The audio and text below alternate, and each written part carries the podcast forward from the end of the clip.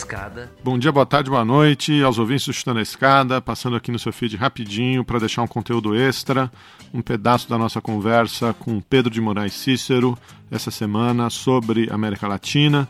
A gente fez uma pergunta para ele sobre o estado das coisas na Colômbia, país vizinho aí. É, não deu para deixar no episódio normal, que saiu essa terça-feira, mas tem aí um conteúdo extra para você ouvir um pouco sobre a política na Colômbia e as relações interamericanas. Espero que vocês curtam. Estamos lá no Twitter, arroba Chutando a Escada, no Facebook, Chutando a Escada, Instagram. Deixem comentários aí no post, no e-mail, perguntas arroba chutandoaescada.com.br. E é isso aí. Bom fim de semana para todo mundo.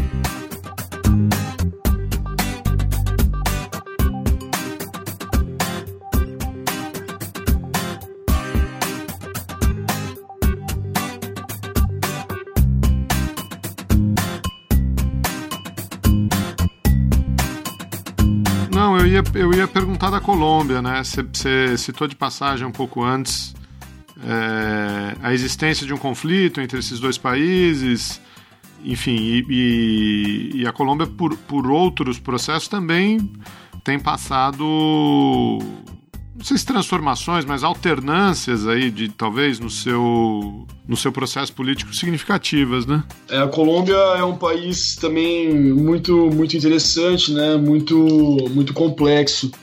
E é um país é, irmão, entre aspas, aí da Venezuela, né? Então nós que somos venezuelanistas, né? A gente sempre se depara um pouco com a história da, da Colômbia e a gente percebe que é uma história que caminhou de maneira bastante próxima é, até, a, até 99, né, que é o ano quando o Chaves assume, né?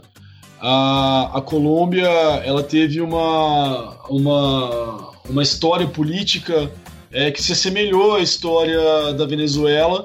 É, o, o, que na Venezuela a gente chamou de puntofigismo, né, que foi um pacto bipartidário que controlou a Venezuela de 58 até 98, na Colômbia houve um, um, pacto semelhante também, né, um pacto de elites, né, que construiu na Colômbia um sistema também bipartidário. No caso da Venezuela, por conta do petróleo, dos grandes recursos que ali eh, circulavam, esse pacto bipartidário ele foi melhor sucedido na medida que havia é, mais recursos circulando no país, né? No caso da Colômbia, esse pacto bipartidário que excluiu os partidos de esquerda, né, os, os partidos é, contestatórios, gerou a, toda a construção né, daquilo que a gente acompanha muito de perto de hoje, né, que são os grupos paramilitares, né, e, e que hoje são é, os grupos como, por exemplo, as Farc, né. Então, a, a história da Colômbia também está bastante vinculada à história né, do, dos Estados Unidos nessa, nessa região. É, e desde então, né, a, a, a questão do narcotráfico é, passa a ter um papel fundamental na história da política colombiana. É muito interessante também né, a gente falar isso, porque no começo aqui da nossa conversa, é, o Geraldo traz o caso do Panamá né, e a separação que o Panamá teve da Colômbia, naquilo né, que era a Grande Colômbia, a partir de um apoio dos Estados Unidos. Então você imaginaria que isso faria a Colômbia uma inimiga mortal dos Estados Unidos, né? Porque os Estados Unidos, em certo sentido, ou em todos os sentidos, contribuiu para a dilaceração é, do território colombiano.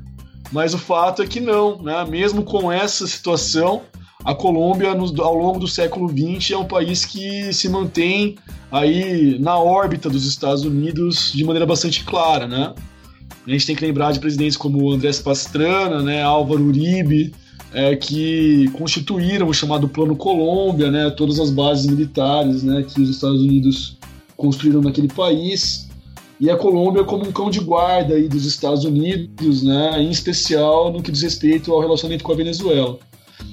Essa dinâmica ela foi, em certo sentido, quebrada né, com a eleição do Juan Manuel Santos, é, o, agora ex-presidente da Bolívia, né, da, desculpa, da Colômbia.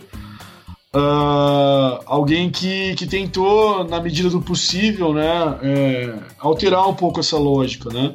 A gente não pode esquecer que o Juan, Manuel Santos ele é vencedor do Prêmio Nobel da Paz né, é, de 2016 é, é um prêmio simbólico, né, significativo, exatamente porque ele avança na construção dos projetos de paz entre o Estado colombiano e as Farc, né?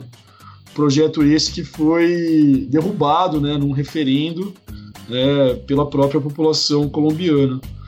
E o resultado desse referendo ele é importante para a gente entender o cenário eleitoral é, que acabou recentemente, né? Porque como o Geraldo coloca, né, o Juan Manuel Santos ele não consegue eleger o seu sucessor e quem é, é eleito na, na, na, Colômbia esse ano ainda é o Ivan Duque, né, que é um, como eu falei anteriormente, né, um representante dessa outra ala, né, da ala do, do Uribe, né, e do Andrés Pastrana, né, ou seja, uh, um grupo bem mais conservador, né, e mais vinculado aí a, aos interesses dos Estados Unidos, né.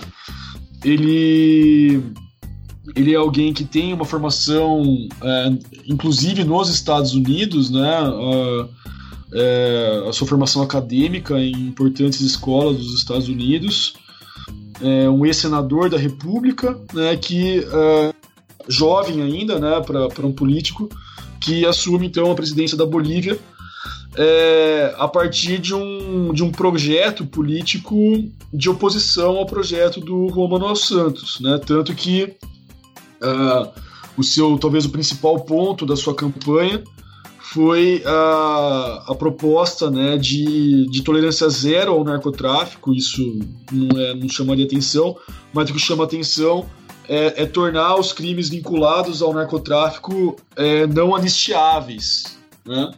Então essa, essa situação jurídica basicamente inviabiliza os, os acordos com a Farc, né, na medida com as Farc, né, na medida que quando ele opta por tornar não anistiável os crimes, certamente é, o Estado colombiano irá é, perseguir judicialmente, perseguir no sentido de, de uh, instaurar ações né, penais contra os militantes né, e combatentes das Farc. Né? Então, uh, é alguém que vem com uma pauta bastante conservadora, de novo também fazendo a relação aqui com o caso brasileiro, né?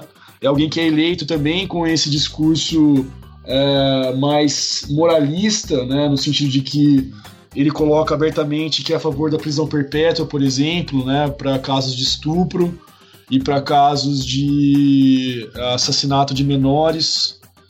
Né? Aqui, repare que eu estou falando do Ivan Duque, não do Jair Bolsonaro, tá? Mas é, são é, propostas que, que, que, que, convergem, né? E que, no caso colombiano, também chamam muito a atenção do eleitorado. E também, né, não por acaso, algo que está aparecendo muito, né? Isso é muito interessante. É o proje um projeto também de reforma previdenciária bastante incisivo, né? Então, a partir dessa pauta, vamos chamar conservadora, né, essa pauta mais de austeridade econômica e uma pauta de não diálogo é, direto com as Farc, o Ivan Duque é eleito, né, e que indica que a Colômbia volta aí para sua estrada, né, para sua trajetória tradicional, né, uma, uma trajetória mais vinculada aí a, ao conservadorismo.